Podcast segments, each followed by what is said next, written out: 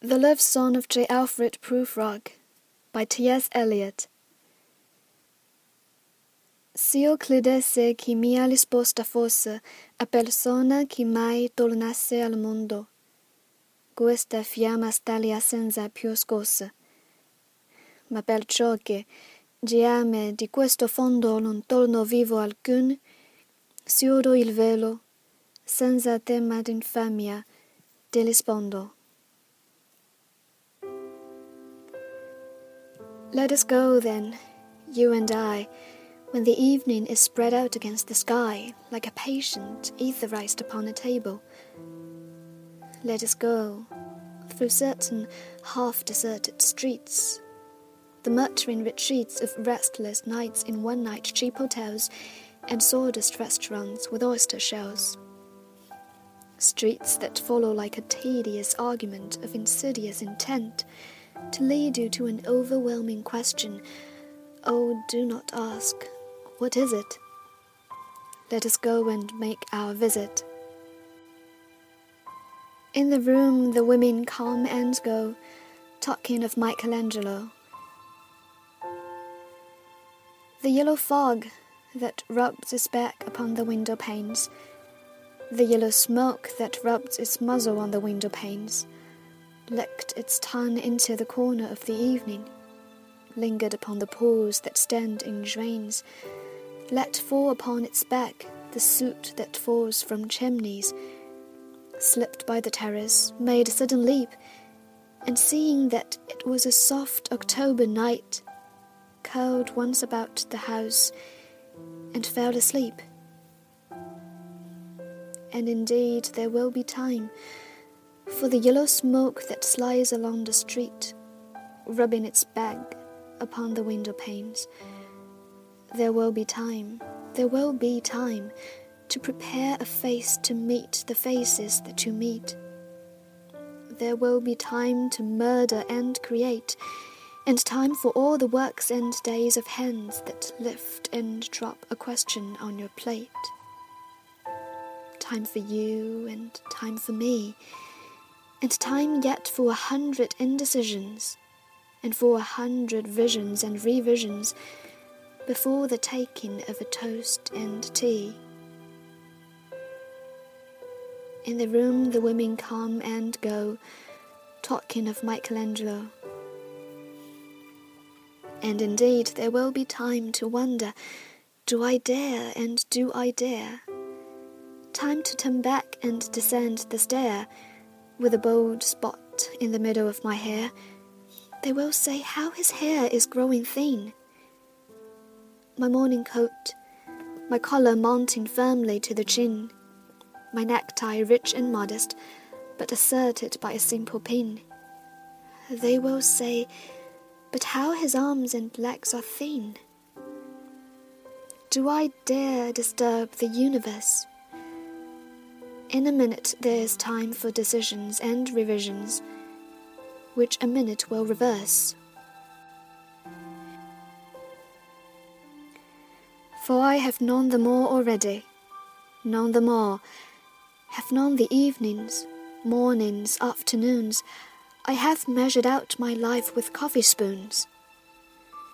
I know the voices dying with a dying fall beneath the music from a further room so how should I presume?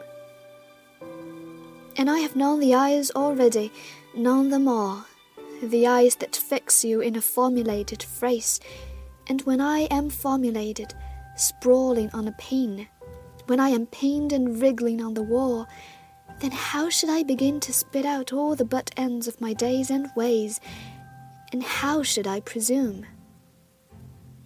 And I have known the arms already, known them all arms that are braceleted and white and bare, but in the lamplight, downed with light brown hair.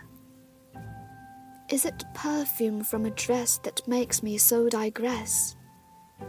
Arms that lie along a table or wrap about a shawl. And should I then presume? And how should I begin? Shall I say, I have gone at dusk through narrow streets, and watched the smoke that rises from the pipes of lonely men in shirt sleeves leaning out of windows. I should have been a pair of ragged claws scuttling across the floors of silent seas. And the afternoon, the evening sleeps so peacefully, smoothed by long fingers, asleep, tired, or it malingers, stretched on the floor here beside you and me. Should I, after tea and cakes and ices, have the strength to force the moment to its crisis? But though I have wept and fasted, wept and prayed, though I have seen my head, grown slightly bored, brought in upon a platter, I am no prophet, and here's no great matter. I have seen the moment of my greatness flicker, and I have seen the eternal footman hold my coat and snicker. And in short, I was afraid. And would it have been worth it after all? After the cups, the marmalade, the tea, among the porcelain, among some talk of you and me, would it have been worthwhile to have bitten off the matter with a smile, to have squeezed the universe into a ball, to roll it towards some overwhelming question, to say, I am Lazarus, come from the dead, come back to tell you all, I shall tell you all? If one, settling a pillow by her head, should say, That is not what I meant at all. That is not it. At all.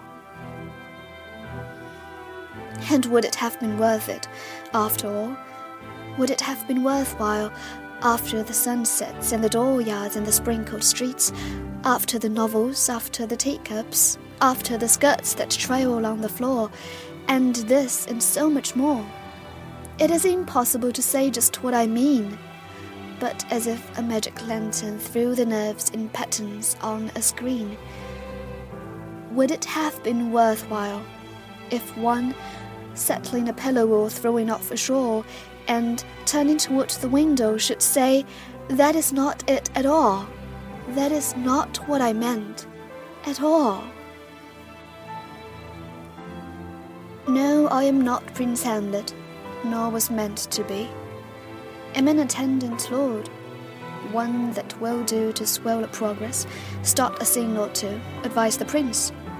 No doubt an easy tool, deferential, glad to be of use, politic, cautious and meticulous, full of high sentence, but a bit obtuse. At times, indeed, almost ridiculous. Almost at times, the fool. I grow old. I grow old. I shall wear the bottoms of my trousers rolled.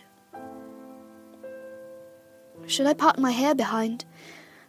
Do I dare to eat a peach? I shall wear white flannel trousers and walk upon the beach. I have heard the mermaids singing, each to each. I do not think that they will sing to me. I have seen them riding seaward on the waves, combing the white hair of the waves blown back when the wind blows the water white and black. We have lingered in the chambers of the sea by seagulls wreathed with seaweed red and brown, till human voices wake us and we drown.